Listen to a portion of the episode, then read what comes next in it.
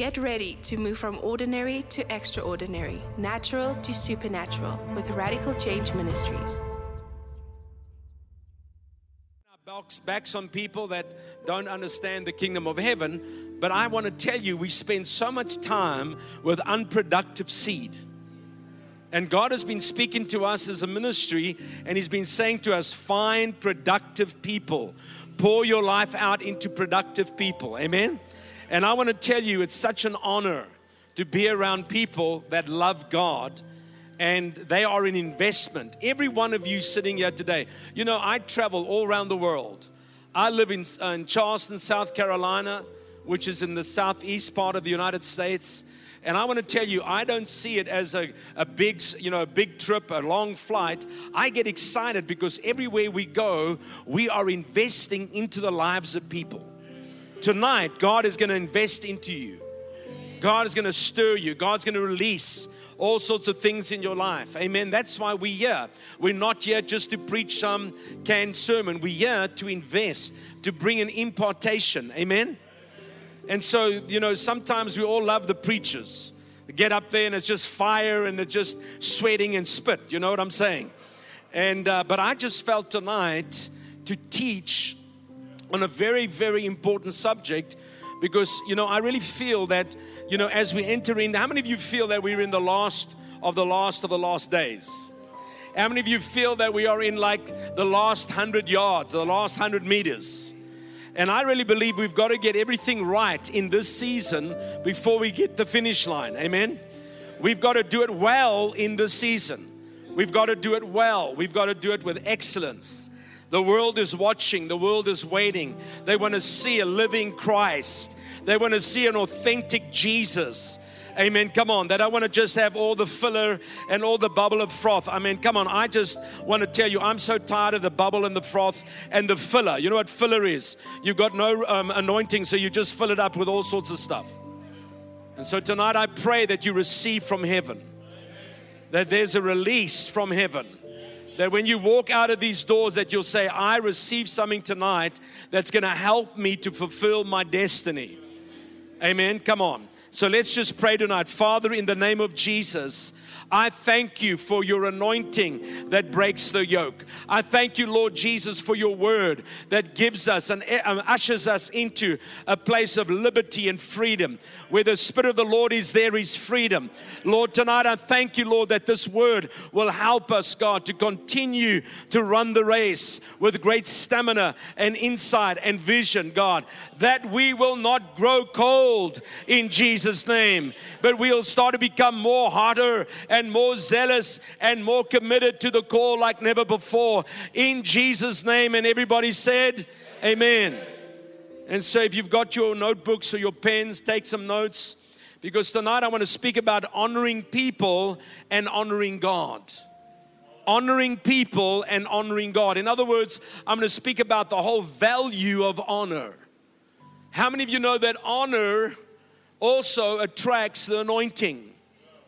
And I've learned that when people dishonor you, or there's a dishonoring that take place, there are consequences for dishonor. So I'm going to get straight in the word tonight, and uh, I'm so blessed because I'm reading out of my new Bible. Hallelujah! I went from a Porsche to a Discovery. Amen. It's a brand new Bible. I was blessed. It was so amazing. I went into the bookstore today and I was looking at this exact Bible, and the lady showed me it goes flat over, you know, it lays flat. So it's a pannekoek, amen. And, uh, and it's just big writing, and, and I'm just like, wow, that's the Bible I want. And then I went for lunch, and I got this as a gift. Isn't God good? So give God a big hand. Thank you, Jesus.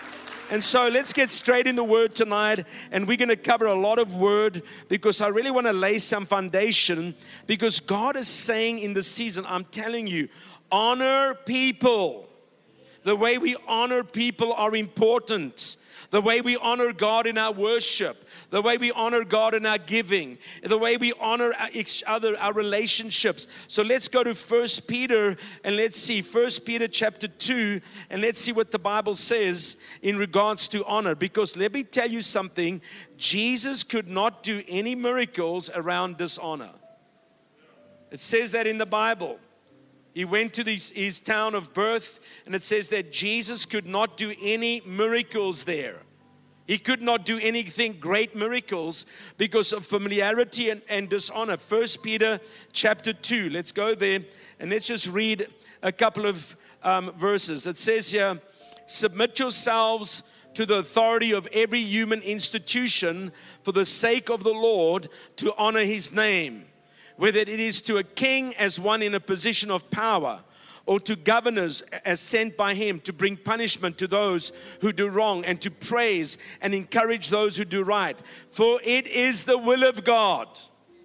It is the will of God that by doing right you may silence, you may gag, you may muzzle the culpable ignorance and irresponsible criticism, criticisms of foolish people. Listen to this live as free people do not use your freedom as a cover up uh, or pretext for evil, but use it as bond servants of God.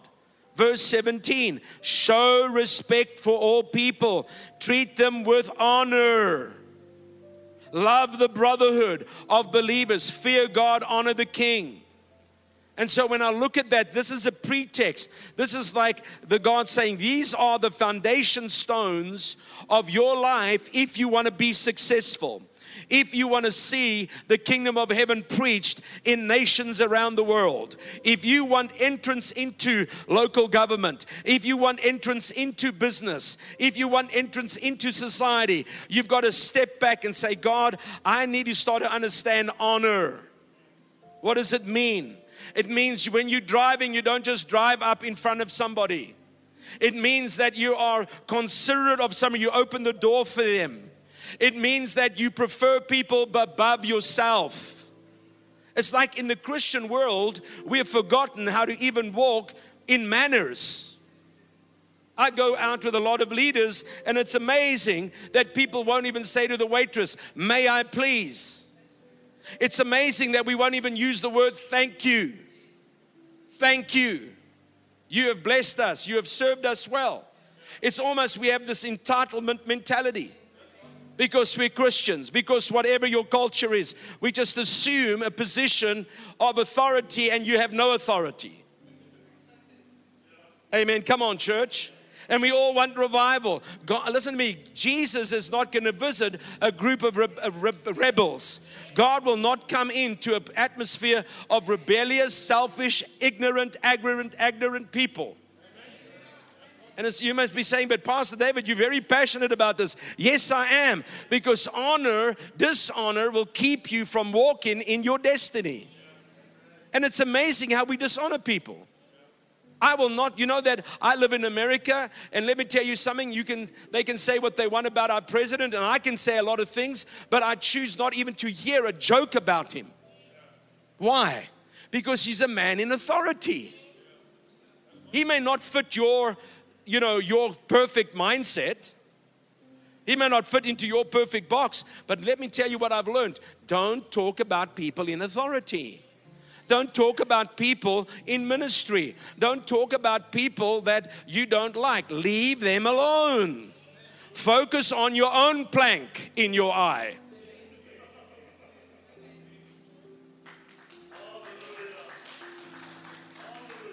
And so it's amazing how we build a theology around everybody else's weakness instead of find a revelation of getting you into your strength.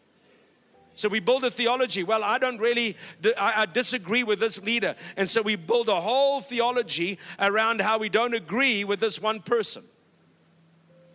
Instead of finding the revelation that suits your life so that you can start building into your life and you can start building into your purpose and your destiny and your ministry instead of focusing on their faults and in that you dishonor them. And I want to tell you something, it causes harm to people. Honor all people. In the New Testament, it says people show people dignity. Jesus said, Love your neighbor. It didn't say love the neighbor that, that is actually nice to you. Make friends with people that are always nice to you. That doesn't what it says. It says love your neighbor, period. Love those people. That, listen to me. I know I've been in ministry long enough. Not everybody seems to be likable. Amen? But you've got to be likable. The Bible says if you want friends, you need to be friendly. And some of the church people look like they've been sucking lemons for 50 years. Come on, man. It looks like your underclothing is too tight. Daai onderbroek is bietjie te styf, broer. And your face is like, eh. It reminds me when I got married. I got married in the morning. And so, the, and I was working in men's clothing, and I had a clothing store in the Sandton, Sandton city. It was called Ragazzi, which means young man in Italian. And so when I got married, I chose my own suit. I chose my own shirt. I chose a cummerbund. I had a black bow tie and a pink cummerbund. You remember when the cummerbund was in style? And I had like an ivory, white, offish, creamy suit. And then I picked these beautiful Italian shoes, Napa leather, sheep leather shoes. But I, instead of taking an eight and a half, I took a five and a half. I felt like Cinderella. So my brother was there and we were dressing. And when I put the shoes on, it's like, oh, oh, it's Saturday morning. There's no way I can find shoes. So I pulled them on. I thought, no, this leather is so nice and thin, it will stretch. It'll stretch around these feet. And so I didn't feel anything. I was so excited to see this new woman in my life, not a new, but my bride. And so I was standing there and she came in the church and she was just absolutely stunning. She had baby's breath in her hair. It was like, whoa, I am going to marry up. Forgot about the shoes. But then afterwards, after we did the marriage ceremony and we went to the reception, about 10 minutes into the reception, it's like, uh oh. Hello, my name's David. Those shoes were so tight, my voice changed. Why am I telling you this? It's like your face some of you don't have to say a word, I can just look at your face. My wife's like that. She doesn't have to talk lots. She, I just look at her face and I know she's speaking to me. People are looking at the church. People are looking at you. People are meeting you, especially if you have a big fish on the backside of your car. And everybody thinks you're born again, but you're driving like a lunatic. Amen the speech coming out of your mouth doesn't actually coincide with heavenly language. Amen. Come on. People are confused because you speak about a little bit about Jesus, but you're really not honoring. And so we've got to start to honor. Let's go to another story real quick. Let's go to Luke chapter 10 and let's have a look, man. This is like driving a, a Lamborghini, man. This Bible. Thank you, Jesus. Hallelujah. You know how many Bibles I'm being through in 35 years of ministry? I've retired eight Bibles in 35 years. Thank you, Lord. So hopefully this will keep me another 10 years. Let's go to Luke chapter 10 and let's read a little story that we all know.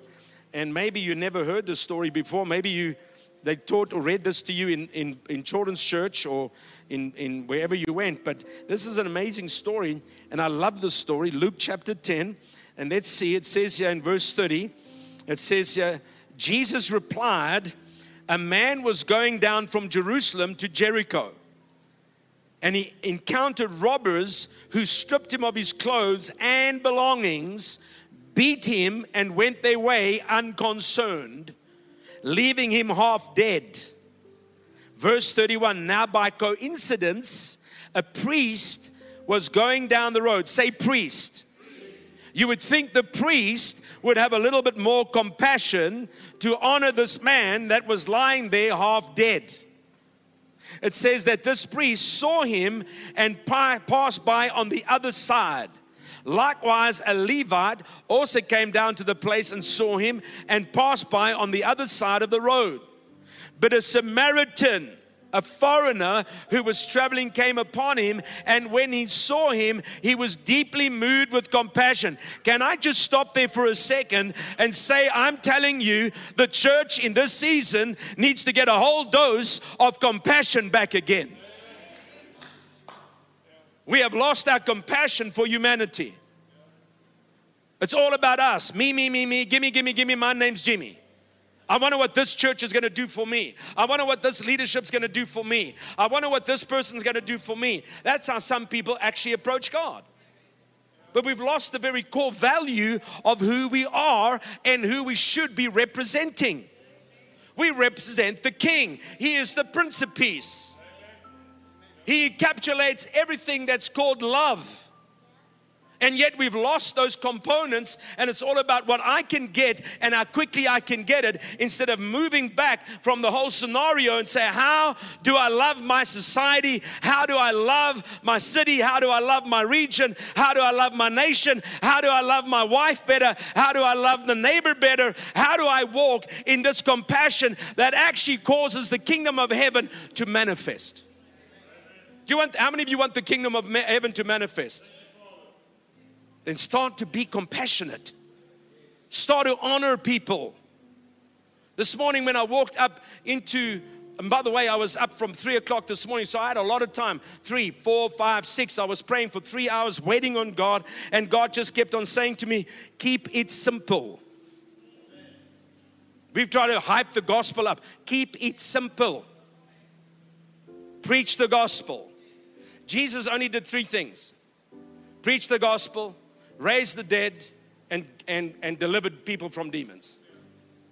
Raised the dead, healed the sick, and, and cast out demons. Preached the gospel, healed the sick, drove out demons. That's all Jesus did. But when you look at the life of Jesus, he was the most honorable man you could find. He was drawn to the unloved. He was drawn to those ones that weren't acceptable. He was drawn to the hopeless. He was drawn to those people that were rejected. That's called honor.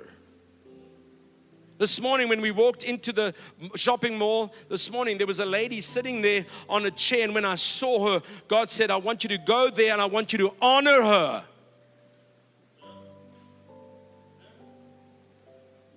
Come on, church. When last did you just, for a change, instead of just looking to what you could get? Sometimes we don't even look around us when we go to the mall. We're just so focused on where I need to go instead of looking around and saying, God, show me in this room today who needs to be honored, who needs to know about the compassion. And there we have an example of two people that should have known better but here comes a foreigner, a Samaritan that was rejected by the, um, the Israelites. They were rejected by the Judeans. They were, they were just rejected. They couldn't even live in Jerusalem. Listen to what happens. But a Samaritan who was traveling came upon him, and when he saw him, he was deeply moved with compassion and he went to him and bandaged up his wounds, pouring oil and wine on them to soothe and disinfect the injuries. And he put them on his own pack animal and brought him to an inn and took care of him. On the next day, he took out two denarii, two days' wages, and gave them to the innkeeper and said, Take care of him, and whatever more you spend, I will repay when I return. Which of these three do you think proved himself to, a, to uh, uh, himself a neighbor to the man who encountered the robbers? Well, we all know the answer. And so when I look at this, I feel that we're in the season where it's not about your anointing anymore. It's not about the celebrity preachers anymore. It's not about the performing preachers anymore. It's these small details of honor and, and truth and revelation and the character of God that's going to have to become the bedrock of your life. I want to tell you that I've been in meetings where I've seen people with great anointings and great opulence and, and great gifting dishonor people. And we think, and we all just, we're swooning over celebrity status preachers. Come on, man. I want to see Jesus in you. I want to see how you act with people that are less fortunate with you. How do you speak to that man that parks your vehicle? What do you give that person that has stood there in the hot sun for three hours looking after your little Mazda? Do you give them just a, you know, well, bye bye, I can't wegrijden, you won't see me, and you dishonor them. And then you're in church on Sunday praising the Lord. Oh, I surrender all. You are a hypocrite. Come on, church. We've got to get this right. We've got to start looking people in the eye and say, I love you. I love you. You're awesome. You're valuable. You're valuable. You're precious. You're more than a conqueror. I love you. I honor you. You're awesome. Come on, look people in the eye. Don't look around the room and look to see who else is in the room that is more famous than anybody else. You want to just be drawn to fame. No, be drawn to humility. We should ban VIP seating in church. I was with Heidi Baker, and I know that you guys are honor. You guys honor so well. And it blesses me to come into an environment where there's honor. Walk in my room, there's a little plaque in my room where I'm staying. You are so appreciated. Welcome, Apostle David. There's cold drinks, there's water, there's all sorts of little goodies in my room. Clean bedding, clean towels. It's clean, it's beautiful. It's just absolutely a blessing. I can sit in a big leather chair and just dream. Because I've been on the flip side of all that too. And so there's this balance that we need to create between making people feel like they are a celebrity and making people and understanding honor. We've got to find that, that balance, that sweet, sweet spot, because we, we continuously walking this tightrope and wanting to honor men, but we don't want to bring them into a place of where they, we put them on a pedestal and we start to, uh, you know, ons aanbid hierdie. No, stop that. Why am I so passionate? Because I believe God is looking over the earth and he wants to he wants to impart mantles and anointings over the earth and he's looking for something. He's looking for the character of his son. He's looking for humility. He's looking for the fruit and, and, and, the anointing of the Holy Spirit. He's looking and God says, I'm not just gonna pour out over the nation just because you you just you you can you can prophesy. Because a donkey can prophesy, I can prove it. Who are you honoring? When I walked in this church, these people sitting here with all their shirts, you know what it says there? I serve. Serve, serve, serve. And I look around this church and I see more people with servanthood shirts on than most of them that don't have I serve on them. So that means the culture of this house is servanthood. Come on, give them a hand. Amen. Come on. I want to serve you. How can I serve you? How can I bless you? Can you imagine if somebody called, how many of you are in business? How many, can you imagine if somebody called you and they said to you, you know what, I'm also an accountant and I have the same business as you are, but how can I serve you? But what we do, we want to run down our competition. We want to run them down, bad made them, don't make, don't do any business, business with Yapi. He's a, he's a, he's a rot. In the meantime, you don't know what Yapi is going through. You know the whether what Yapi maybe wants to pull the trigger and commit. You don't know what the guy's going through. Why don't you start honoring people? Phone the preachers in the city and say, I know you don't really like what we do because we're a little bit more radical than you are, but how can we honor you? In 2010, can you just put that music just down just slightly? In 2010, we had a flood come through our city. A flood came through our city. And just before that, can you just put that music down a little, please? And so when we, um, so a few years before that, I was part of a church and it didn't end well. You know what that means? Personality conflicts, I was more prophetic, they were less prophetic. They were more Baptist in their thinking, I was more charismatic in my thinking. I was with them for three years, and we just knew it was not going to gel. So we decided uh, very politely to say, you know, thank you very much, but we're going to move on. And they had a meeting, and it was a terrible meeting, and they accused us of all sorts of things, and it was a horrible time. And we just sat there, and I'll never forget, we just wept and wept. We didn't say a word, and the pastor that actually confronted us said to me, Why aren't you saying anything? You know, you're acting so spiritual. And I said, I've got nothing to say. All I can say is thank you for having us in your church. We love you and we thank you for everything. That's all we could say because we didn't want to get into conflict.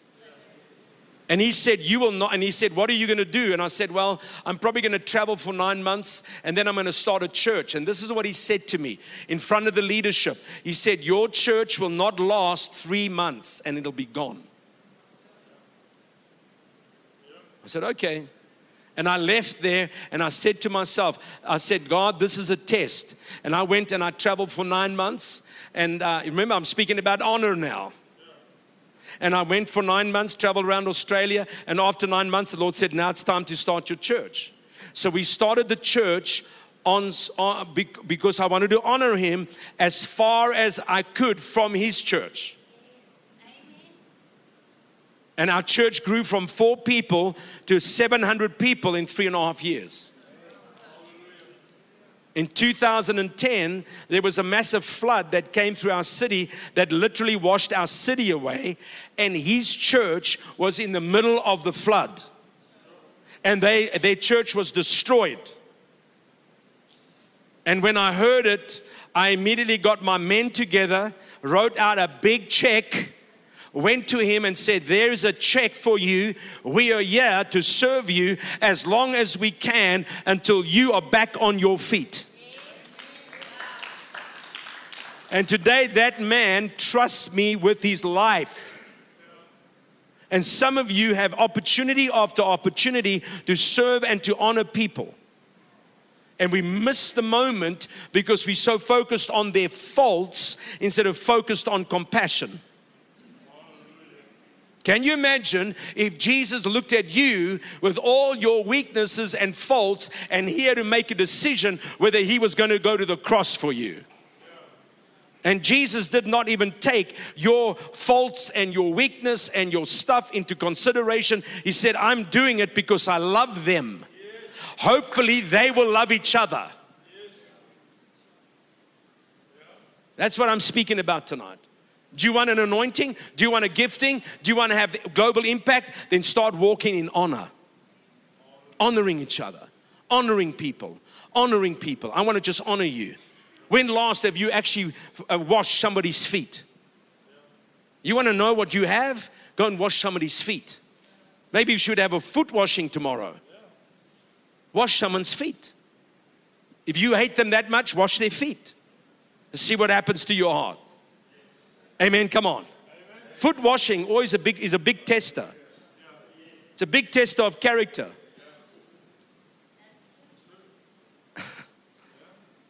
And not some charismatic hygiene freak. Go and wash someone's feet at the bus stop or at the taxi rank. You see, church, we've got this back to front. The way up in the kingdom is down. The devil reached up and God knocked him down. Jesus went down and God raised him up. So you've got to choose in the season what type of relationship you want. And so honor, there are different, there are different reasons. There, let me give you some examples. There are different ministry expressions in this house. Hear me very clearly. There are different ministry expressions in this house. You you here not just to come and find a seat, but I'm telling you, those seats that you're sitting on as believers, those aren't your seats. Those are for the people that are yet to be saved. When you look around this room, say, you know what? I'm going to start getting ready for the, the mass um, influx of people because we are going to do the kingdom of heaven well in this house. Amen. Come on. It's not about me. It's not about you. It's about those people that yet to get saved. And so get, get involved. Honor them by helping. And in this church, obviously, there's a culture of honor. Honor them by coming on time. You know what really gets me as a leader? I travel on and I meet a lot of leaders and I make an arrangement to meet somebody for, for dinner uh, or for breakfast or lunch and say, be there at one o'clock and that you wait there and it's quarter past one, 20 past one and dan kom. That's dishonoring. Dishonoring. When you come to church, we get here and the worship's finished. Well, maybe we should just invite God next time when you come. Because you think when you come, God comes. Hallelujah. Happy face. See, we don't think about that. We don't think about all those little aspects of honor. Be on time. When you go to the men's room, clean it up. There's some men that still can't aim. And then we have women cleaning dirty men's toilets. That's unacceptable, guys. When there's no toilet paper, make sure there's toilet paper. If you're walking around in your church and there's stuff lying around, pick it up.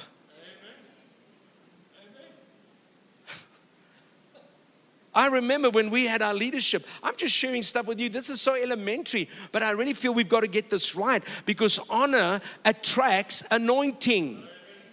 Honor attracts the supernatural. Honor attracts miracles. Jesus could do no miracles because of dishonor.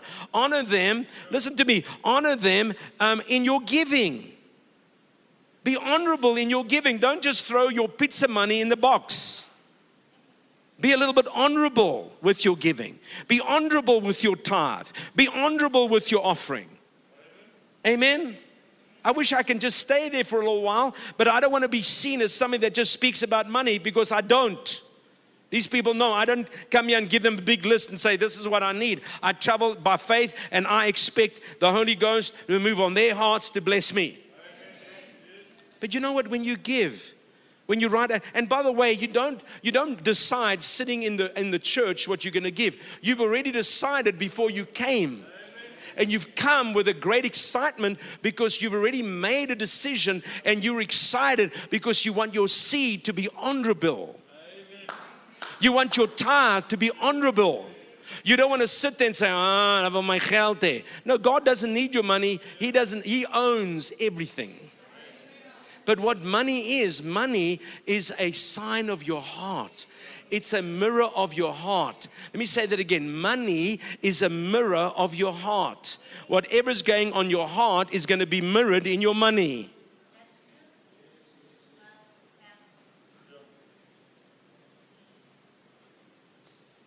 Don't ask for clergy discounts. You know, I'm in the ministry, I want the pastor's discount. No, you funny looking thing. You should be paying triple. Amen. I remember traveling with this guy once, and he was going to put me up in a hotel. And I so much. I've been flying off around the world, and there he is. He's negotiating with the receptionist at the hotel and saying, know, he's leaning over the counter and saying, "Yo, you know, I've been in ministry. Can you not give it to us for this amount?" And she's like looking at him, and it's like I'm standing there like. And so after a while, I took my card out and said, "Just put me in a room, please."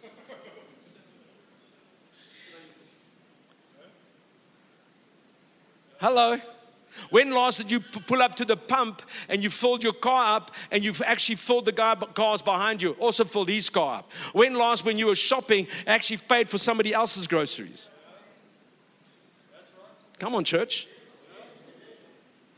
Amen. It's honor. How do I honor? And so many years ago, God spoke to me and said, All your spiritual sons and daughters, I want you to be a father to them that you pay for everything. Sons and daughters seek the fathers, but fathers pay for the sons and daughters.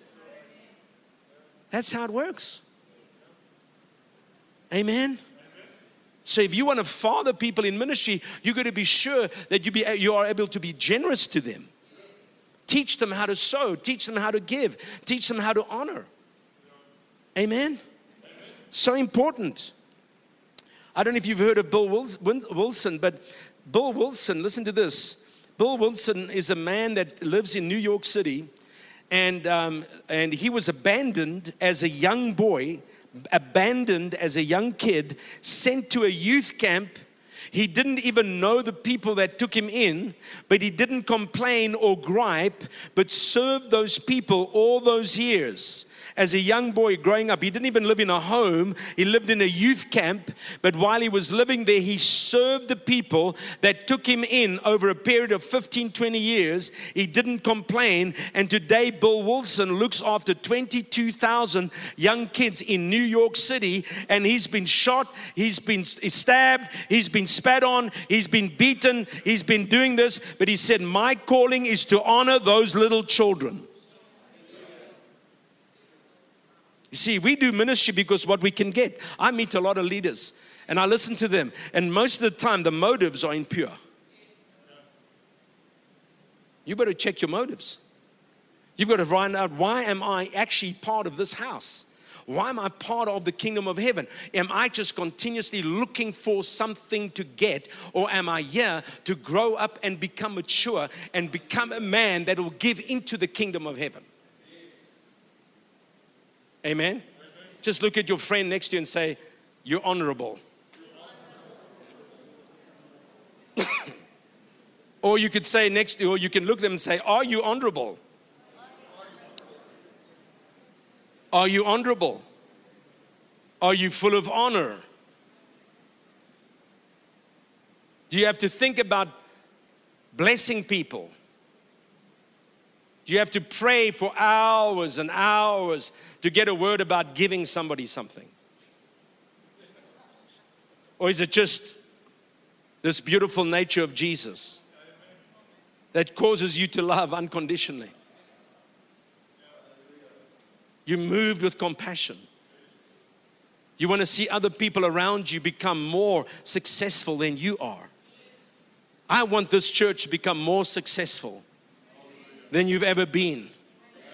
I want to hear about more people getting healed and saved and delivered and set free than they've ever seen in the last 10 years of their life. Because the culture of this church is a culture of honor.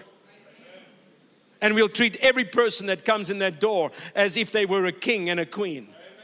And this will be a place of royalty.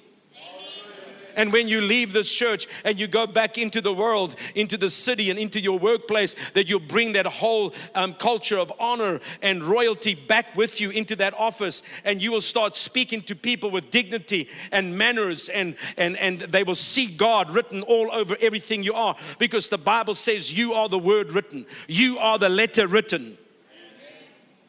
Say, I am the letter written. Or do you have to still ask somebody else for a reference about your life? You are the reference.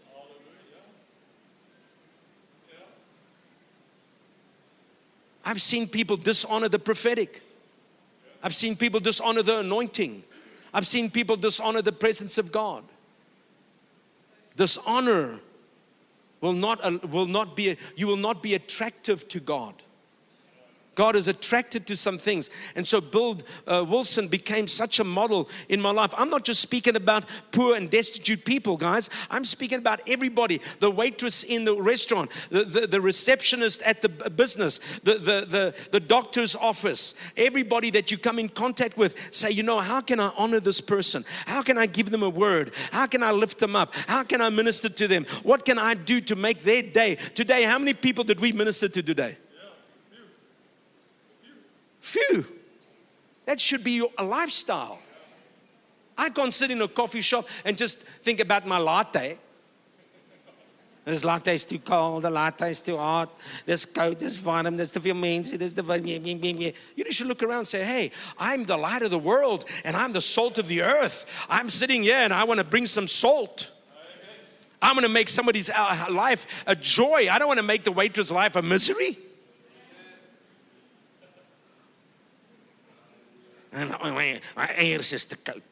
Get a life. You don't know what the chef's going through. You know what type of day he's had. You don't know what hap- is happening in his life. And some of us in this room will never be able to walk in a chef's shoes. With all the people demanding, I want this, I want this, I want this. I'm surprised that some of the chefs haven't poisoned people yet. That crossed my mind a number of times. Hallelujah. Honor, just say honor. Honor attracts the anointing. And honor attracts the presence of my king. And so let's go to Colossians chapter 3. Are you guys okay? You happy? Just look happy. Your face won't crack. Just smile. Amen. Just the joy of the Lord. Just say, The joy of the Lord, is my strength. The joy of the Lord is my strength. You know, God gave that to me as a revelation because one day the Lord said, No strength, no joy, no strength, no strength, no peace. No peace, no hope.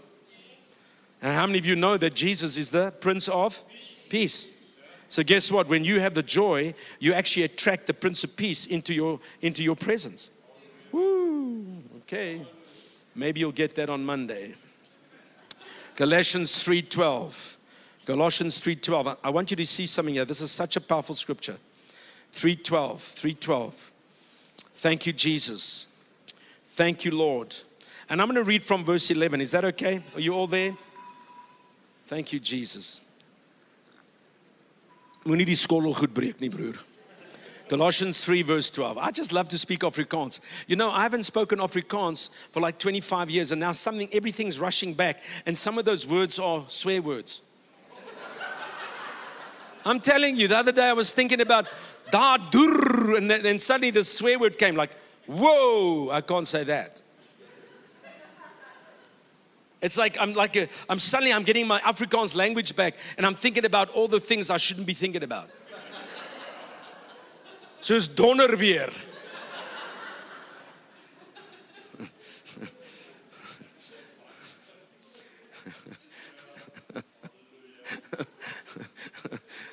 Bliksemstraal. It's like, whoa, those are like big words. Amen. Daai moer is geroes. It's like, how do they actually put all those words together and they can say it so easily? And I'm feeling convicted because I think swearing. Dur. I mean, that's an amazing word. Just wable dur. You guys are unique. Amen. Thank you, Jesus. You can use that word bliksemstraal for many different things. I just love the uniqueness of the Afrikaans language. Pannakoek. I mean, come on. Amen. Plat Anna. And then you hear people calling each other Plat Anna.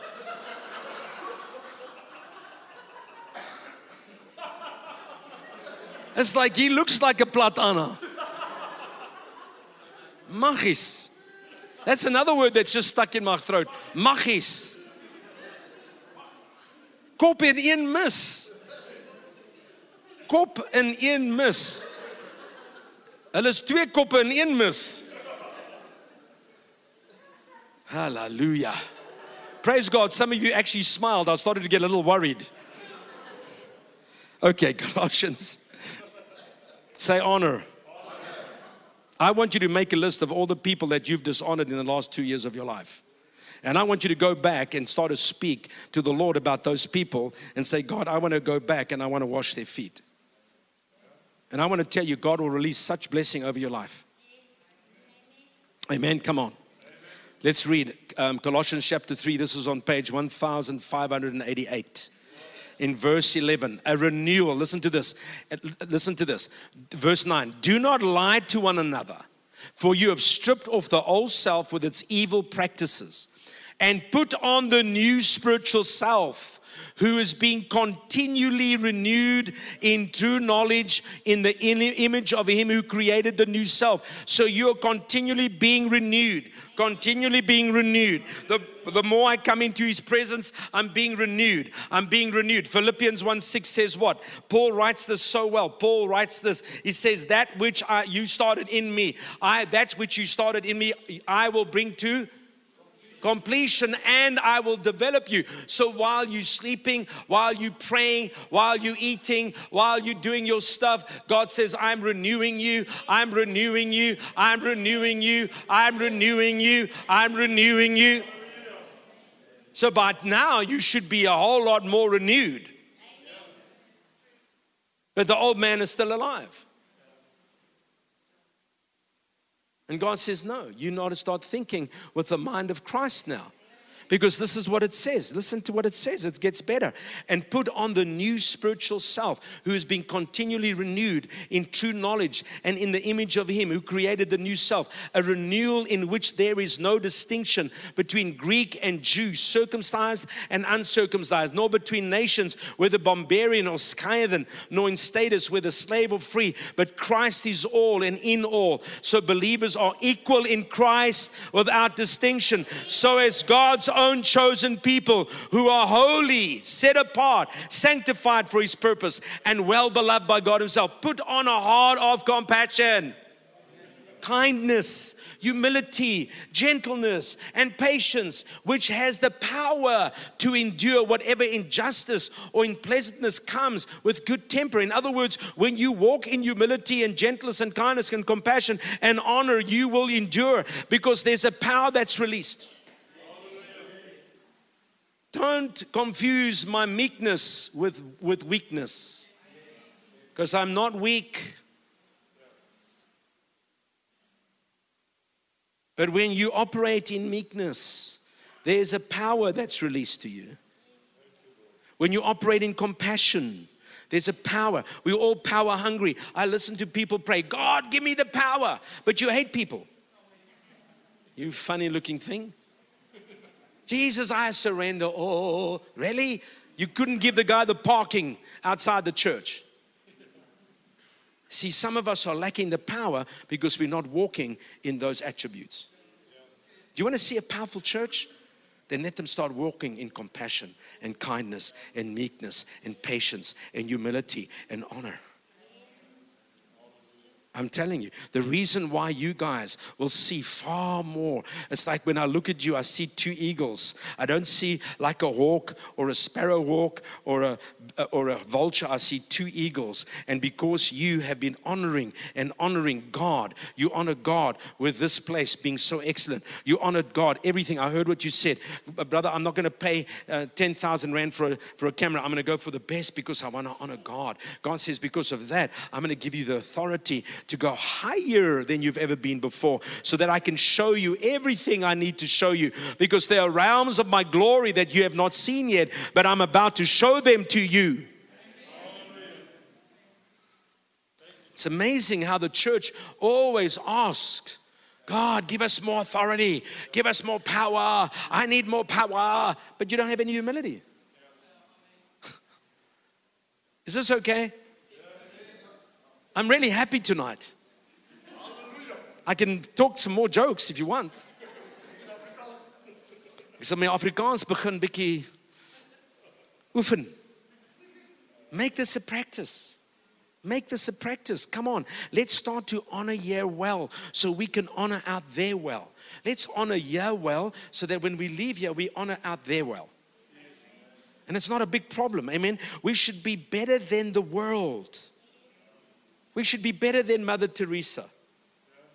Mother Teresa was a nun that lived in Calcutta and she honored people, she loved people. And when she died, there was more spoken about Mother Teresa than Princess Diana. They died a week apart. Do you remember that? When the queen died, there was more spoken about her than any other predecessor, any other um, uh, uh, pre or uh, king or queen before her, because she was a woman of great honor. Amen. Come on. And so we need to start to understand that. People, listen to me, there won't be revival. People want revival, but we haven't honored the city well. We haven't honored the city. We want revival to come into our city. Really? But you haven't even honored the city. You haven't even honored, you haven't prayed for the people in your city. You know what we've done in our church? We live, our church is in a big industrial area and there's always trucks and there's dirt and everything. So our church went out and we cleaned up the whole block. We planted grass, we put in palm trees, we cut the grass, we manicured the gardens, we got everything unpainted, all the buildings, so that we, we wanted to honor people that came. And I want to tell you, it impacted the city so much that our church grew from 300 to 700 within months. How can I serve you? What can I do to serve you? What can I do to pray for your business? What can I do this week? Is there anything that I can do, my brother, to help you in this season of your life? Because we just take it for granted that people are okay. You know, this guy looks okay. So we're not going to worry about this dude. He's, he looks cool.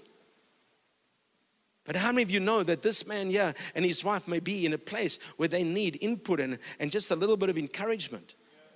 When last did somebody say to you, Can I serve you? When lost. Never. What can I do for you? Do you know in our church, when I had was the pastor of my church, do you know what my leaders used to do? Before I left on a Friday afternoon, my car would be cleaned, it would be vacuumed, and it would be full of gas. That's honor. Hello? We've got to come back to honor. When you're driving down the street and you see your neighbor, I know in South Africa it's pretty difficult to get into your neighbor's yard because it's like Fort Knox. But in America, but in, yeah, it'll be a shocking experience. But but you know, in Australia, but in Australia, you know, I lived there. We, you know, if I saw my neighbor's grass long, I'd go and cut their grass.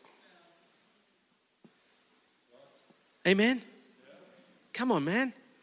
The way you leave your hotel room when you leave your hotel tells me something.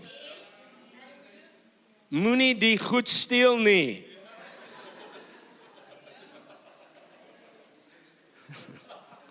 okay. Now let's look at the honoring God bit. That was all about honoring man. Let's like look about honoring God. Proverbs 3 9. Let's go and see what the Bible says. Proverbs 3 9. Do you know what? When I start my training center, because I will be starting a training center soon, I'm not going to be preaching on the gifts of the Holy Spirit. I'm going to speak about honor. You've got to pass the honor test, brother. You've got to pass the servanthood test, brother.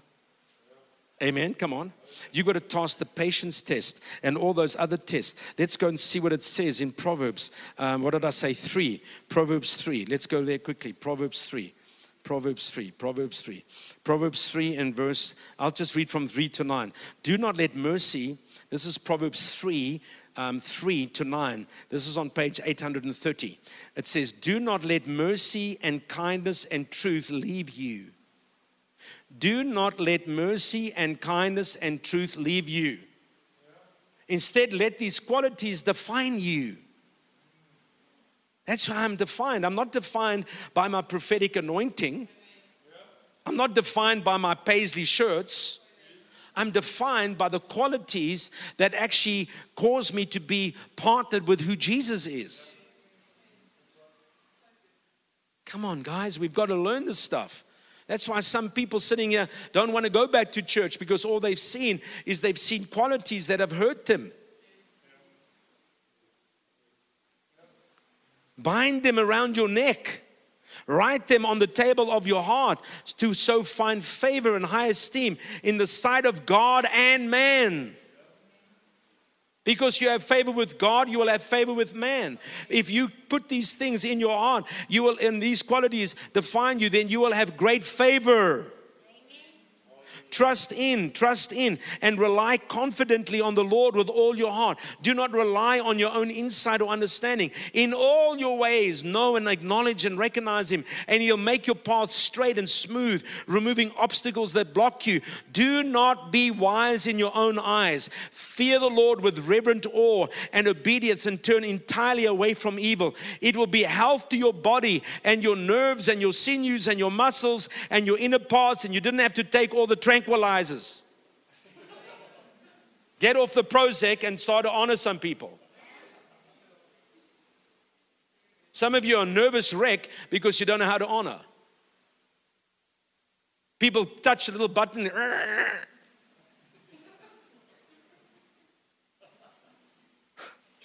I know not these people. Maybe some other guys somewhere else. Let me read that to you again. How many of you need health in your body? How many of you need health in your body? No, no, don't be shy. We all need health in our body. How many of you need health in your marrow, your nerves, your sinews, your muscles?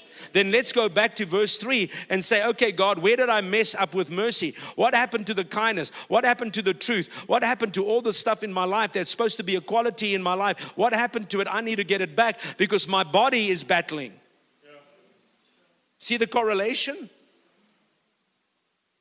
And refreshment if it will be health to your body, your nerves, your sinews, and refreshment to your bones. Honor the Lord with your wealth and with the first fruits of all your crops. Then your barns will be abundantly filled and your vats will overflow with new wine. Hulle praat oor geld my skat, ons moet die uitgaan.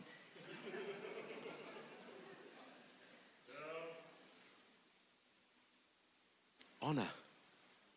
Honor causes prosperity honor causes wealth. Amen. Come on, honor. If you honor God with your first fruit, don't listen to me. I have a whole message on how we have actually bowed our, our knees to Pharaoh in this modern age. When, when Moses was to, about to take the, Israel, uh, the Israelites out of Egypt, he went to Pharaoh and listen to what Pharaoh said. Luister. And so listen very well with your ore with your ears.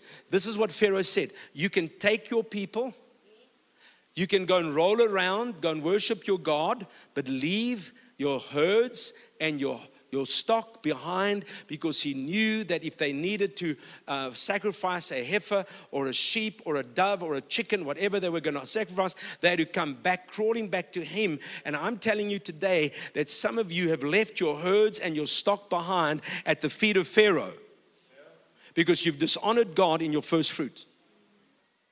And now you have to crawl back to Him when you want to do stuff. Stop. I need to pay discovery, my discovery card first. No, what you need to do is give God the first fruits and then pay your discovery card or your Visa card or Netflix or Amazon, whatever you guys have bought into. But at the end of the day, it's all about honor. Let me tell you something, guys. Let me tell you something, and I'm going to take time tonight because I want this to land inside of you. And if you leave here tonight and say, Man, I can't get that guy's voice out of my head, then I did something good. Because how many times have you left a meeting and say, What did they preach on? Ah, oh, I can't remember. Well, tonight I want you to remember. I want it to be like an echo in your mind while you're sleeping tonight. Let me ask you a question. Where did they keep the treasures? Where did they keep the money and the treasure in the Old Testament? In the temple. But where in the temple?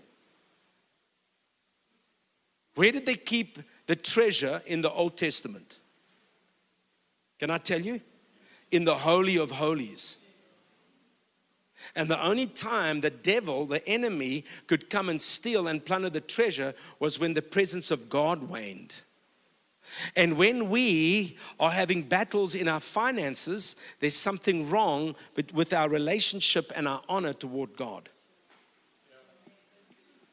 But in your, when you start being successful, it means that there's been an honor, a revelation of honor in terms of your giving, and the devil will not be able to touch your finances.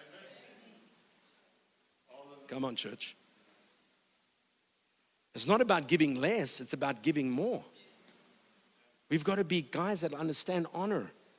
And so we should be better than the world. So Proverbs is a great thing to learn. What are you honoring besides God? Put more value on Him. Put more value on worship. Put more value on your word, the time you spend in the word. Put more value instead of other things. Let me show you the consequences of dishonor. And we're going to land this thing. I want us to go to First Samuel and I want to show you something about dishonor. Dishonor is a very, very sad thing when we dishonor the voice of God, when we dishonor obedience. We dishonor obedience and it becomes disobedience, and then we get into trouble. First Samuel, and let's just go there, verse 2, uh, chapter 2, and verse 22. Let me just find the scripture. Verse 22. It says, Now Eli was very old. Now listen, I want you to listen. This is the consequences of dishonor. We're speaking about the consequences of dishonor. When you make a pledge and you can't keep the pledge, or you tell your leaders, "I'll be there," and you don't pitch up, or you just you don't get in the Word, you don't pray, you're not you're not you're not seeking God, and you just dishonor God, and you turn your back on His voice, and whatever it is in your life that keeps you in a place of stagnation, you've got to stop that tonight and say, "God, I need to go back because I don't want to be in a position of dishonor, because dishonor will set you up for a fall." Stop speaking about people in authority. Because you're just opening the door to the devil. Stop it. Amen. Why don't you go on a fast and say, you know what, I wonder if I can pray for them. I wonder if I can really just stand in agreement and start to pray for them instead of dishonoring them with my mouth. And I'm telling you, everything in your life will turn around. Listen to what happens here. Now, Eli was very old. Eli was a priest. And he wasn't just any priest, he was a priest designated by God to bring righteousness into the temple and to and to and to allow the people in Israel in Israel to flourish. Eli was an amazing man, but listen to what happened. It says now Eli was very old and he heard about everything that his sons were doing to all the people of Israel and how they were lying with the prostitutes. They were lying with women, not just out there somewhere, but at the entrance of the temple. Right here in the, can you imagine walking into the church and there's a guy fornicating? That's what was happening. And Eli did nothing to stop it. He just had this weak, passive little thing to say to his sons. Listen, Eli said to them, Why do you do such things, the evil things that I hear from all these people? No, my sons, for the report that I keep hearing from the from the passers-by among the Lord's people is not good. For if one man does wrong and sins against another, God will intercede for him. But if a man does wrong to the Lord, who can intercede for him? But they would not listen to their father, for it was the Lord's will to put them to death dishonor. People say, come to me and say, Pastor, I don't know what it is. I'm, I'm not getting promoted. I'm not getting a salary increase. I'm not doing this. I'm not doing that. And then I sit down with them and I interview them. And in five minutes, I find out that they are the dishonoring people in the whole world. Hate their boss, hate this, hate this, hate that. It's like, no wonder you've been demoted. Why am I not being promoted? Because you're dishonoring. You're stealing from your boss, stealing from the tax man. I just don't understand it, brother. I'm giving every month, but I'm not getting anything back. But you're, you're a thief. You expect God to honor that. Can't honor that. Listen, gets gooder. But the boy Samuel, listen, continued to grow in stature and in favor both with the Lord and with man. Then a man of God, a prophet, came to Eli and said to him, This says the Lord God, Did I not plainly reveal myself to the house of your father when they were in Egypt in bondage to Pharaoh's house? More, however, I selected him out of all the tribes of Israel to be my priest, to go up to my altar to burn incense, to wear an ephod before me. And from then on, I gave to the house of your father all the offerings of the sons of Israel. Why then do you kick at despising my sacrifice and my offering, which I commanded in my dwelling place? And you honor your sons more than me by fattening yourselves with the choicest part of every offering of my people Israel. That scripture right there, verse 29, is a prophetic word to this harlot church in the nations that have been fattening themselves up They've been taking the choice pieces. They've been living in sin. They've been, they are like a harlot, like a prostitute. There's no honor anymore on the earth.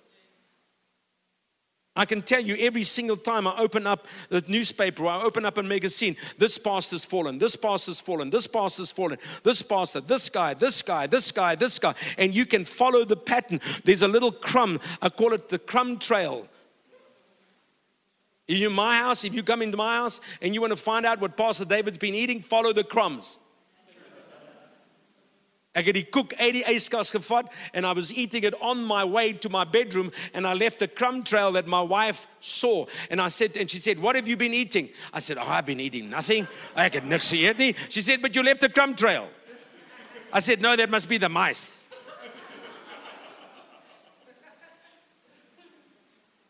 I remember I was in Louisiana and I always wanted a little raccoon. So I said to one of the farmers there, I said, I want a raccoon. Can you get me a baby raccoon? He said, Sure, brother David, I'll get you a raccoon. I was in Louisiana for a couple of days, and so he brought me a baby raccoon just this big. Fail, full flea. It's dirty, ticks. It's got all sorts of stuff living on the, on the inside of it, I guess. And so I went and washed it in the hotel room. I'm, I'm staying in a hotel. So I washed it, the little raccoon, lekker, al die vloeie af, al die borslees, al af. And then I went to Walmart and I got a big bottle and baby formula. Ek het nou vir my 'n klein troeteldiertjie. That's also a cool word, troeteldiertjie. And so I just had this little raccoon in the room and I was so happy. I took pictures, sent to D, and my wife was like, oh, gonaghanakis. What are we going to do with a raccoon? She said, Are you sure it's not a skunk? I said, No, it's definitely not a skunk. But little did I know, listen, little did I know that raccoons actually leave a scent trail. Do you know what a scent trail is? A Hulle pipi. What else? A Hulle pipi daar, hulle pipi die, and a hulle pipi. So at night, and also they're nocturnal. They're nocturnal. They don't come out in the day, they come out at night. So I'm sleeping. I've got the little cage open so I can just be free. And then it starts walking around the room and it's going beep, beep. And it, the noise it makes like beep, beep, beep, beep, beep. And the next thing it's walking over my face beep, beep, beep. And it's beeping me all everywhere. It left a little scent trail. And the next day it left another scent trail. And on the fourth day I said, That's it, free Willy, you are free. And some of you have been leaving a scent trail behind you. Whether you can confess a hundred scriptures and you are all the big top in when, when it comes to the things of God, but you're leaving a scent trail of mayhem behind you. You've got to fix it. The only scent trail you need to be leaving behind you is the fragrance of the king. The fragrance of the king. The king is here. The king is here. When I walked into your house, it's like, oh, the king lives here. Hallelujah. Amen. Come on. There's a fragrance with that you leave. And this is what he's speaking about. That this, that this priest was only interested in his own family, and he was only interested in condoning the sins of his sons, and he was only interested to eat and fatten themselves with the choicest part of the offering. Therefore, the Lord God of Israel declares, I did indeed say that your house and that of Aaron and your father would walk in priestly service before me forever. But now the Lord says, Far be it from me, for those who honor me, I will honor, and those who despise me, I will be, will be significant and contemptible. Behold, the time is coming that I will cut off your strength and the strength of your father's house, that there will be not an old man in your house. And all this was about honor. Thank you, Jesus. Do you hear just what he said? If you will honor me, I will honor you. If you will honor me, I will honor you and your household and your children and your children's children and your household and your grandparents and your marriage and your and your house, your work, everywhere you go, I will honor your footsteps. I will honor you. I'll cover you. I'll protect you if you honor me. But if you will dishonor me, I will cut you off. My Brother David, I don't believe in the Old Testament. Too bad. That's his word. And I honor his word. Amen. Come on. And the days are coming where we're going to have to rise up against this performance mentality in the church where there's no honor for people, no honor for anybody. It's all about them. And you've got to be very careful who you allow into your life to dishonor you. Amen. I've seen people on aeroplanes have tantrums like two year old people and dishonor the flight attendant. I've seen people go berserk in, in traffic jams. It's like you would think they'd lost their life. No honor. When a policeman pulls you over and he asks you for your license, say, Yes, sir, here's my license. But how are you doing? And by the way, give me a double fine because I shouldn't have been speeding. Come on. Instead of saying, Yeah, no, I wasn't speeding. Yeah, yes, you were speeding. That's why he stopped you, you funny looking thing. In America, I don't argue with those cops because you get tasered. Yeah, praise God, they don't taser you yet. And I'm amazed how many people get stopped and you watch these YouTube videos, act lach my papi. That's another thing I've just learned. Lach my papi. How can you laugh yourself into a cocoon? People get stopped by the police. Why are you stopping me? I'm not going to give you my license. The guy says, If you don't give me your license, I'm going to tase you. well, I mean, you didn't have to go through all the pain. Just give the dude the license. Just put some music on. I'm going to read that verse, last verse again, and then we're going to pray. Amen. Just say, I am. Put your, uh, put your hand on your heart. Say, I am an honoring generation. We are an honoring church. We are an, we are an honoring family. Tonight I repent for any percentage of dishonor in my life. God, please forgive me. But from now on, I will honor you in my first fruits. I will honor you in my worship. I will honor you in my relationships. I will honor you in my prayer life. I will honor my city. I'll speak life and honor over South Africa. I will speak honor and life over South Africa. I'll speak honor and life over South Africa. I'll keep on saying it until some of you get to say it because some of you are sitting here, you're not saying it. I will honor my nation in Jesus' name. And just maybe there will be revival. Come on, give God a hand. Do you know that you use more muscles in your face being horrible than when you've been happy? I know that it doesn't look like that, but when you are not, jy's nors, that's another word, Norse. nors. Jy's 'n nar, jy's 'n nors nar. You're actually using more muscles. Thank you, Jesus. Thank you. That girl lady there with the, I'm going to call people out tonight. That lady with the jean jacket on. If you here with somebody, bring them with you. Just come. Just come. The whole family, come. Just come. Just come. Just come. Thank you, Jesus. Thank you, Lord. Thank you, Lord. Thank you, Jesus. Thank you, Father God. We thank you. Are you guys together? That couple there with the white t shirt on? You guys together, come. Thank you, Jesus. Just move this away, yeah? Just help me up here. This guy, yeah, come. Just come up here. Just come. Thank you, Jesus. Thank you, Father. We praise you. We worship you. This lady with the pink dress over here, come. Or top, sorry. Thank you, Jesus. This young man with the blue t shirt on, come. You, you, sir. So we're just going to pray prophetically over these people. Thank you, Jesus. I want you guys praying in the Spirit. Thank you, Jesus. Thank you, Jesus. No, that lady there with the pink on. Yes, you there. You can stay here and bring your husband. Yes. Thank you, Jesus. Thank you, Jesus. Thank you, Lord. What's your name? Marku? Thank you, Jesus.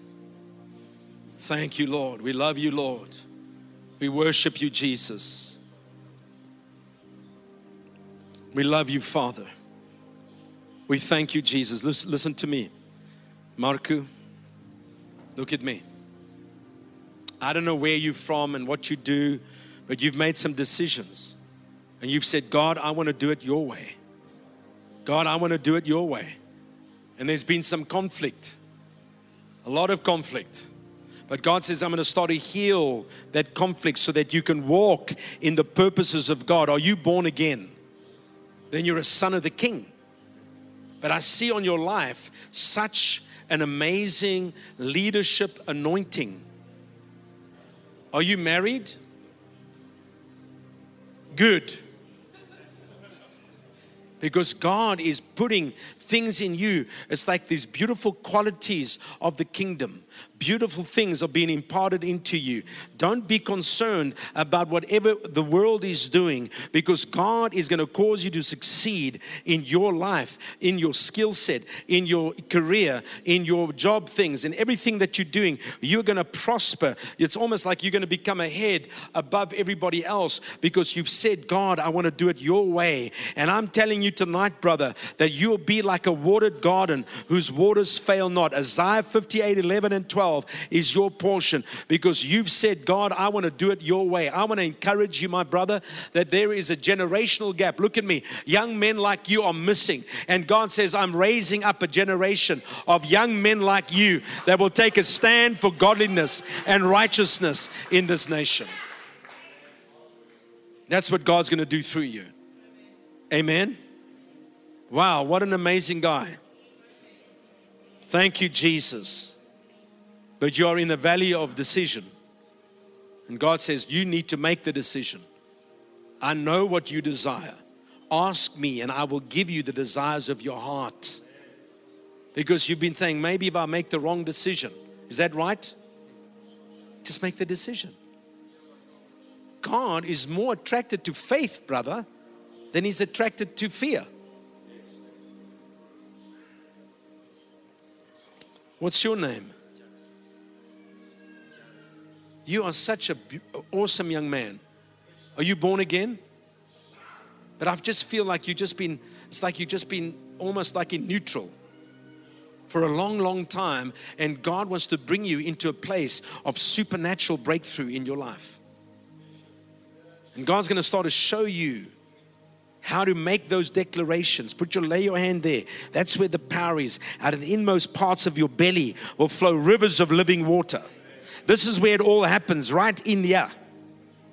And God's going to start to show you, son, how to make those declarations, how to make those decrees, and say, God, I'm just, I just feel the Lord saying, everything that's happened in your life with your family is not going to become residue that you're going to have to walk around with. God says, I'm going to set you free from all the condemnation and the fear and the words and the wars and all the chaos. And God says, I'm going to give you authority because you have overcome that stuff in your life. You're not small in God's sight, you are big in God's sight, and He's going to heal your heart so that you can have an utterance and you can have a voice because your heart has been so wounded because you said, God, if that person that I loved could have could have disappointed me this much, how can I even trust anybody around me?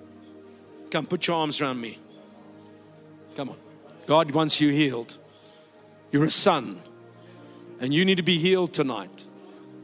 And I want to tell you, as a father, that I love you. I love you. And God loves you. And we're not going to see our young men fall by the wayside.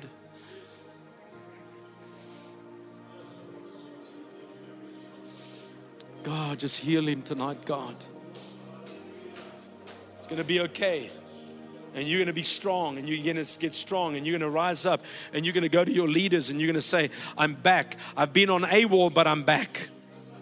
And I want you to start to raise me up. I want to tell you this young man is a, is a son of the house.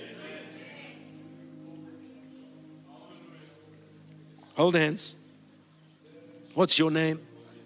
Alan and you guys, I'm telling you, you're like the front end of a, of a massive machine. And when you work together and when you operate in unison, there's nothing that can stop you. You have dreams and desires, and you've seen everything. You've seen so much. You can write a book, but you've chosen the way of the King. You've chosen the highway of holiness. You've chosen to walk in your authority. You've chosen to take another position. And a lot of your friends had said, You're mad. You can't trust these Mzungus.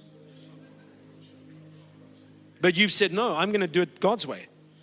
And because of that, I'm telling you that all the dreams you carried as a little boy are going to become a reality. And you are going to break poverty off your people. You're going to break the, the back of poverty, and people are going to come to you and say, How come you're becoming so successful? Because, yes, there's been times that you had to go through the valley, but those valleys were not failures, those la- valleys were times of learning. God has given you a thick skin. Amen. Because when I stand in front of you, I see a man ready to take down the Goliaths of the nation. You're anointed to break the yoke. You can go to, to fight and to battle with the best of them.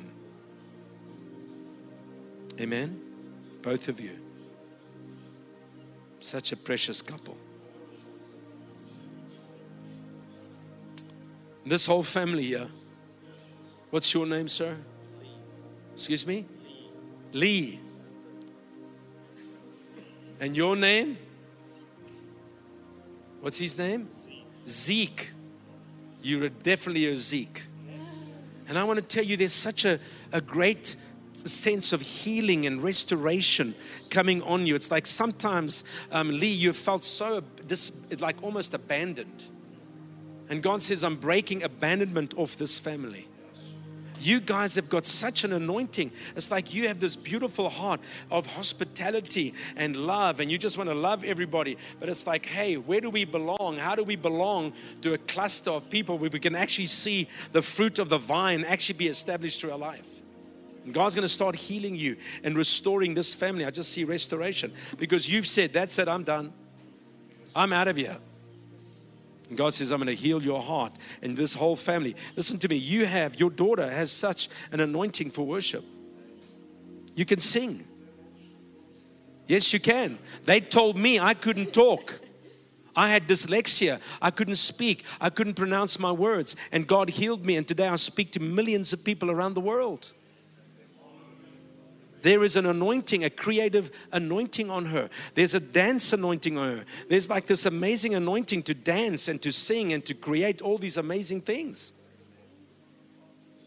And you'll no longer see dysfunction and, and just distraction in this family. God says, I'm going to start healing and restoring and restoring and restoring. And every dishonor that's come on you, God says, I'm breaking off. Amen? Because you've spent half your life apologizing. God says, No more. I'm planting you by my river. I'm planting you in a place where you and your family are going to prosper. This man is going to prosper. You're a son. And the greatest battle you've had, Lee, in your life is understanding sonship. And I'm telling you, if I had to come all the way around the world just to meet one man, you're it. Because God wants to heal you touch you, minister to you. Sonship anointing rise up in you. If you not weren't holding this boy, I would be grabbing you right now and hugging that neck. In Jesus' name. Amen. Come on. It's time to come out of that place of turmoil and say, God, we're going to possess the land. We're going to see our family possess the land because this is not about you and your husband. It's about these lives and the lives ahead of your family. Amen. You're a mighty woman of God. A mighty woman of God. You have an amazing set of kids that are awesome. You have a husband that is so faithful. Just hold hands. I want to just honor you because you, you're so faithful. You know what we've done in America?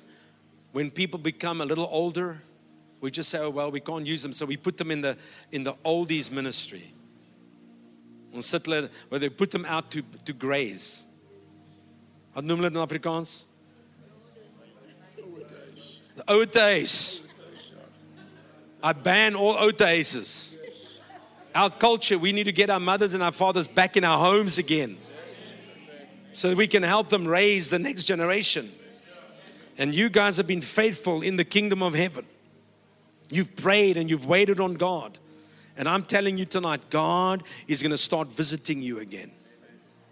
You've had dreams and you've had visions and you had all these expectations, and you're wondering, God, I wonder if you're just passing us by. God says, In your lifetime, you will see revival in your lifetime, you're going to see your family restored and raised up. In your lifetime, you're going to see all sorts of things come into alignment in your lifetime. And God says, I'm going to place an honor on you that people will not be able to mistake. They'll say, when they see, you, they'll say, We're going to have to honor this woman. Amen. You guys are so special to the Lord. What's your name? Excuse me? Gournay? You have such an amazing anointing for justice, for people. It's like you have this heart for people. And if you were given two, three million dollars, you would probably go and open a, a, place where people could come and get trained and healed and delivered and set free. Amen? That's what you carry. There's an honor on you, and you've been wondering many times maybe you lost this honor, or maybe you lost this. You've lost nothing, it's all on the inside of you. And God is going to speak to you in this season how to once again stir that up. Get stirred up. Say, God, I'm going to reach out by faith. I'm not going to feel intimidated by the religious spirits. It's time. For such a time as this. I saw you as a little girl growing up, and there was such a spontaneity on you. It's like you spoke 45,000 words a minute when you were a little kid. There was like these amazing dreams and all these ideas. And then as you got older, it's like philosophy and the philosophy of man and the philosophy and the, and the, and the religious try to just put a clamp on it. And God says, I'm breaking that off you tonight. Run in your lane and fulfill your assignment. Your assignment is people. Amen. God bless you. Thank you, Jesus. This lady and your husband, come. Where's your husband? Just bring your husband. Come. Just come out here. Thank you, Jesus. Thank you. This lady here, come. Just come. And bring a chair for her to, so she can sit down in a chair. Thank you, Jesus. This young man over here, come. Yes, sir. This young lady over here, come. This lady with the purple dress on, come. You and the lady next to you, come. Thank you, Jesus. Thank you, Lord. We love you, Jesus. There's those ladies sitting at the back there. Come. Quickly, those two ladies there. Just come stand in line here. Thank you, Lord Jesus. That couple sitting right at the back. Is your little girl sleeping? Is she, is she okay, your little girl? Okay, why don't you guys come out quickly? Come quickly. Thank you, Jesus. Just say honor. From this moment on, you'll be honored. I don't want every, anybody be just walking around just for stuff. You've got to be honoring now. This is where we're dealing with people's lives. But I want to tell you from this moment, honor. Honor is going to come on your life. People are going to start honoring you. Honor. Honor is a big deal in the kingdom. What's your name? San.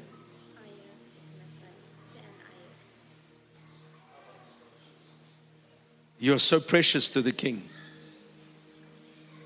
God loves you so much.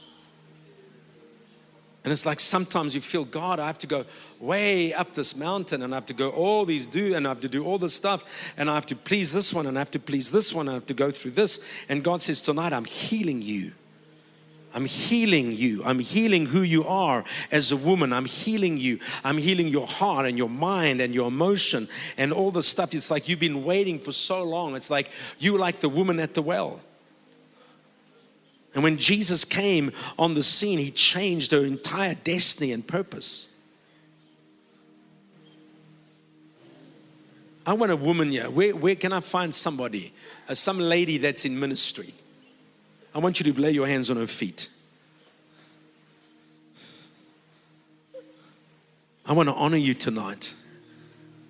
Is this your mom? You're going to see your mother come out of a place of just uh, dishonor. And you're going to see her healed and restored. Because your heart longs to see your mom healed. You so long to see your home coming into a place of restoration. You see, your mother and yourself and this family carries, you guys carry so much authority. You guys carry so much ability to gain wealth and blessing. But the enemy is trying to come and cause confusion. No more. Tonight, your life will never be the same again. And you're going to walk in a place of honor. You're not going to allow people to dishonor you. Amen? Are you born again? You know what that means? Yes, then you're a daughter of the king. Bless her. I want somebody else, a young woman. I want a young woman. Where's a young woman? Any young people? I want you to come and lay hands on her feet. Thank you, Jesus. Hold hands. What's your name? Adeline and? For such a time as this. For such a time as this. You know what that means? All the times that you've had to fight the good fight of faith for such a time as this. God has anointed you both to step into this role of servanthood and service for the purpose of preparing you for what's lying ahead.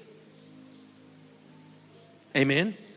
Because there was a time in your life that you, you were so wanting to pastor, so wanting to be in ministry, so wanting to be in the service of the King. And God says, just, just give me some time so that I can transform your hearts. Amen. Heal you. You've got something to say. You've got something to say.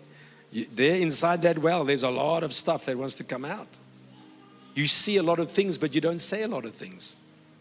God's going to teach you how to move prophetically. God's going to teach him and you guys how to move and understand how the presence of God works. Amen? This because this is not membership. This is kingdomship. This is what you've been saying. What's your name? Carol? This is what you've been saying. I wonder if God can still use me. I wonder if God can do anything through me. Where's the woman? I need some woman, please. Some ladies. Come put your arms around these people.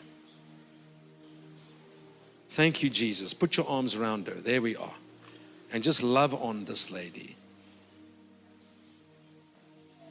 Restoration, restoration, restoration. You're a daughter of the King. And God's going to start moving in your life. Listen to me. And God's going to start restoring your family back to you. In Jesus' name. And you're not going to sit there thinking, well, Lord, I don't think I have anything to give. You're full of the most beautiful things of God. What's your name? Who's this lady to you? You guys have been through war after war after war. But God is going to start bringing reprieve. And when God does and brings reprieve, there's no bruises, there's no wounds, there's no bleeding, there's joy and peace in the Holy Spirit. Amen. And I just felt even things that were promised to you are going to be given back to you. In Jesus' name. I declared over your life. So tomorrow, if you guys come back, I want you to sit in the front. Come sit right here in the front. I want to honor you and have you in front so that you can see yourselves as, as royal. There's a royalty on you.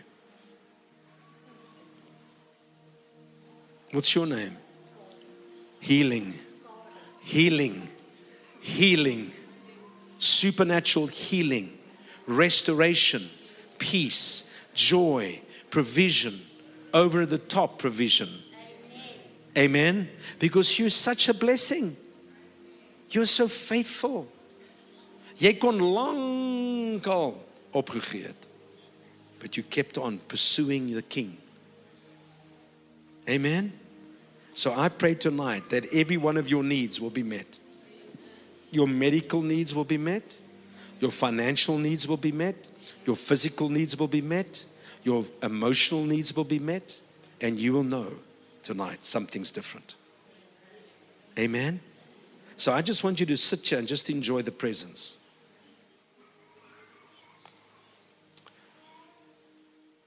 This church one day will need a worship team. That's, there's music in you. But you've been a little lazy. But I see this amazing anointing of worship on you. Jy moet hierdie ouetjie pastoor, apostles. You've got to start giving him some, some uh, little things to do. Talent, you've got to get this dude involved. Excuse me? Got me, man. Come on, brother. You've got this anointing on your life. And it's like God wants you. Listen to me very carefully. What's your name? Longer. You represent a generation of young men. And when you move into that capacity, all those young dudes that are sitting around thinking they have no dignity and value, you will bring the healing they need. Amen. Come on. And this church will be filled with young men and women, young lions. That's what you carry. So tomorrow night, tomorrow morning, you back here with a note pen and a pencil, and you daar sit. And I'm going to speak about some leadership stuff. Amen. Who's this to you? Who is she to you? To just your friend. Same with you. Anointed for to do great exploits. Twinkle, twinkle, little star. How I wonder who you are. But yet you have the capacity to actually debate people. You have this amazing determination, and tonight God's going to stir it up. Are you born again? Then use the anointing that God has put. Get around some of these older ladies and say, I want you to disciple me. Amen? Because you are anointed. You have a prophetic anointing. You will dream dreams and have visions. Praise God. What is your name? Daniel and Eliukael and Inga. My son's name's Daniel. You know what Daniel means? The Lord is my judge. God is my shield and my buckler. That's what you carry. And you carry an anointing on your life to bring the spoils of the kingdom of darkness back into the kingdom of light. In other words, you carry a business innovative anointing and God's going to show you how to do it. There's all sorts of strategies that you are yet to actually access, but when you do access those strategies, you're going to start to see God unfold some things for you that you've only dreamed about. And then you dream about them, and then you just say, No, no, that's too much. And then I'll just do this. And God says, I'm going to keep on showing you and revealing myself to you in this whole area of innovation. Amen? Am I right?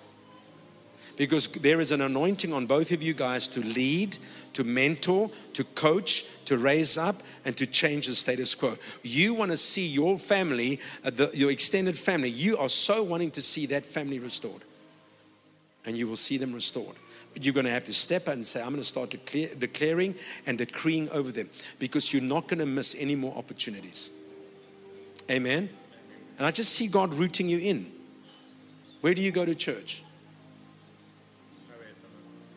Just say, Where's Pastor? Come. Come. Just say, Pastor Renata. Say, Pastor Renata. Ek gaan hier gaan ons ons ons worteltjies insit. You know why? Not just for you, for your daughter and your son. Because when I see you, it's like, man, if this guy was planted in the river, he would prosper. He would just become such a great big oak tree. And the teaching anointing you carry will be so such a blessing to the people. So I'm asking you, it's not about joining a church, it's about finding your tribe. And I believe these guys are your tribe because she's like more radical than you are. She's like very radical, and you like you like the peacemaker. She's the troublemaker. And so, is, when you come in to that place of planting yourself, all these beautiful attributes that you carry, Daniel, will become evident. Amen. So, Father, right now, let's reach our hands out to them. Father, in the name of Jesus, I thank you. They will not just be on this endless course of looking but never finding, always trying to find, never actually being accepted, never being embraced. But God, I thank you that in this house they'll be embraced, they'll prosper, they'll flourish in Jesus' name. And everybody said, Amen. Amen. Just Hallelujah. give God a chance. Amen. God bless you. Come on, give God a hand.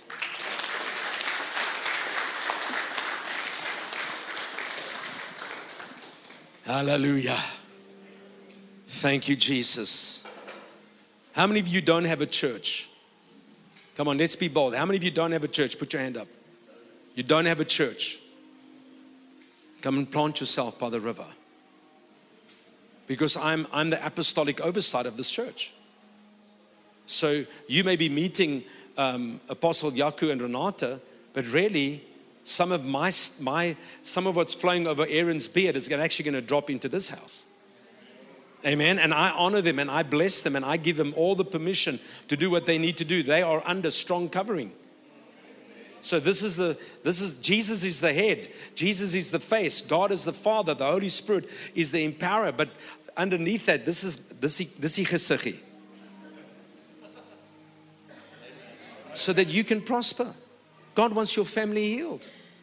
God wants you healed. You're an amazing administrator. You can put things in place like in seconds. What's your name? Chantel, you've got this amazing anointing on your, on your life to organize stuff.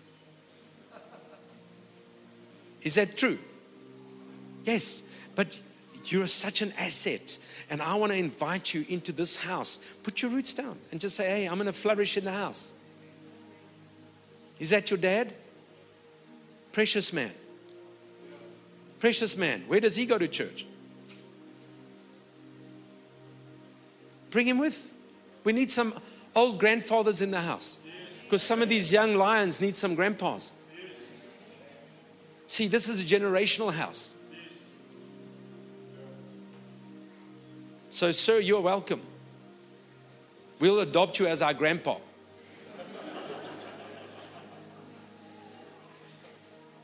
So, Father, we just thank you. Just put your hands on your heart again. That young man with the maroon shirt on right at the back there. I want to tell you, is that your wife? Not yet. Julle nou in between. Amperkies. You guys are an amazing couple. And God wants to restore back to you the trust, the confidence, the courage that you know that you are valuable and precious.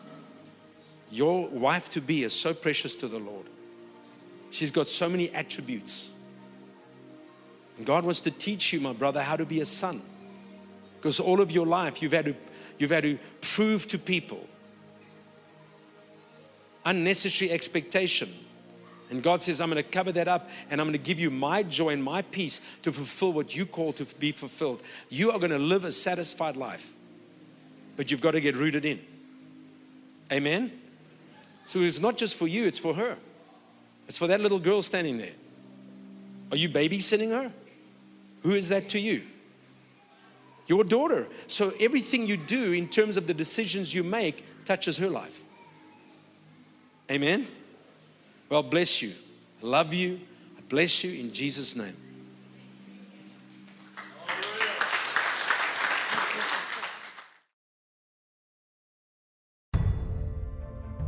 Thanks for tuning into Radical Change Ministries. Subscribe for more.